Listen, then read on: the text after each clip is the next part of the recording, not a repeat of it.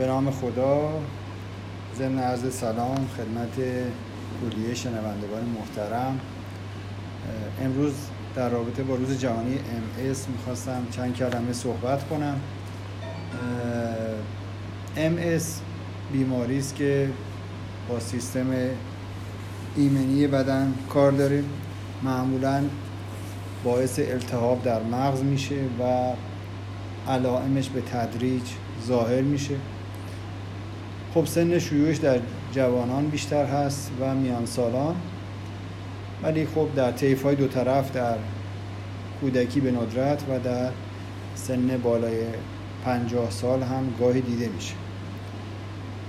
به طور کلی ام بیماری است که هنوز درمان قطعی نداره.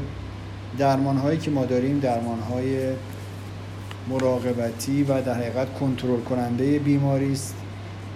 می‌تونیم در حد امکان جلوی پیشرفت بیماری رو بگیریم. البته همه موارد هم ممکنه چنین قدرتی از ما بر نیاد. در هر صورت توصیه ما به همه بیماران ام این هست که درمان رو جدی بگیرن تا زمانی که پزشکشون توصیه به ادامه درمان می‌کنه درمان رو ادامه بدن. سعی کنن که این درمان رو جدی بگیرن هر گونه علائمی رو به پزشکشون اطلاع بدن. و این نکته ضروریه که ما در تشخیص ام هم باید با دقت پیش بریم. تشخیص عجولانه معمولا باعث اشتباهاتی میشه. ام خب یه سری تشخیص افتراقی ها داره بیماری های التهابی دیگه واسکولیت ها و بیماری هایی که خب نیازمند این هست که بررسی بشن. و اگر کسی ما بهش مارک ام رو زدیم خب دیگه درمانش درمان طولانی است درمانی است که سالها باید ادامه بده. لذا تشخیص ما هم باید بر پایه درستی استوار باشه. تشخیص ما خب در بعضی موارد شاید ساده تر هست اما بعضی موارد نیاز به بررسی بیشتری داریم. مثلا خب به طور روتین ما امارای از مغز و نخاع می‌گیریم. ممکنه گاهی وقتا نیاز به بررسی مایع مغزی نخایی باشه. بعضی وقتا نیاز هست که یه سری آزمایش های تکمیلی انجام بدن بیماران و همه اینها کمک می‌کنه که تشخیص ما دقیق باشه. کم نیستن بیمارانی که ابتدا مارک امس خوردن ولی بعدا در اومده که بیماری دیگه دارن و خب روند درمانمون اضافی بوده یا نادرست بوده لذا توصیه میشه که حتما در تشخیص و پیگیری بیماری خودشون بیماران امس دقت به خرج بدن. ما داریم بیماریان بیمارانی که سالها درمان رو رها کردن رفتن دنبال اقدامات غیر استاندارد و درمان هایی که به اصطلاح هیچ پایه علمی نداشته و بعد دچار مشکلاتی میشن یا اصلا کلا درمانی نگرفتن و فکر کردن چون علائمشون خفیف است بیماریشون دیگه ادامه پیدا نخواهد کرد. اما ام اس کلا بیماری است که با شعله ور شدن همراه است. یعنی میره در فاز خاموشی مدتی علائم نداریم ولی بعد از یه مدت ممکنه این بیماری دوباره فعال بشه و اون وقت دیگه جمع کردنش مشکل خواهد لذا توجه کنین که ام بیماری است که با حملات و بعد خاموش شدن همراه است. گول نزنه شما رو اگر سالهایی دچار علائم نبودیم و فکر کنین که دیگه خوب شدیم. اگر واقعا تشخیص ام برای شما درست بوده توصیه علمی این است که درمان رو فعلا با حداقل یک داروی پیشگیری و مراقبتی ادامه بدید و بدون درمان باقی نمونید. هرچند که امیدواریم در سالهای در پیش رو درمان قطعی ام پیدا بشه. در مورد مسائل غیر درمانی شاید اهمیت کمتری واقعا ندارن و ما توجه کمتری به اونها می‌کنیم. درمان رو خب به پزشک خودتون واگذار کنید. اگر تشخیص برای شما داده شد درمان رو به پزشک خودتون واگذار کنید. اما کارهایی که از شما برمیاد و می‌تونین به اصطلاح به کمک اونها به اصطلاح پیشرفت بهتری در کنترل بیماریتون داشته باشید و باید اینجا ذکر کنید. اولین نکته شاید زندگی سالم است. شما باید سعی کنین تغذیه خوبی داشته باشید. این چیزی که حتما به شما در این بیماری کمک می‌کنه. تغذیه خوب رژیم های عجیب غریبی که در حالا فضای مجازی می‌گذارن منظور ما نیست. اون مواردی که برای همه انسان ها ضروری است که رعایت کنن و باید شما رعایت کنید. ارزم به حضورتون که مصرف کم نمک مصرف کم چربی ها استفاده بیشتر از سبزیجات و به اصطلاح مواد مغذی موجود میوه ها اینا همه باعث بهبودی زندگانی شما هم خواهد شد و مطمئنا در سیر ام شما تاثیر, تأثیر خواهد گذاشت. پس تغذیه رو جدی بگیرید.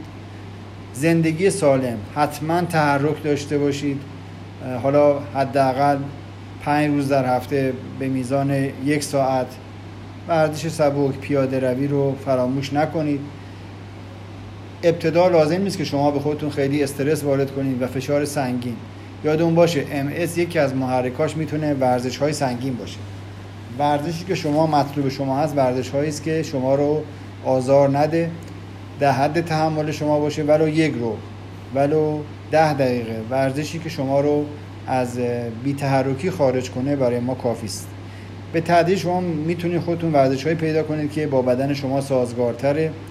و خب می‌تونیم به این روش به اصطلاح تحرک کافی رو داشته باشید. بی تحرکی خودش می‌تونه زمینه تشدید بیماری ها رو فراهم کنه.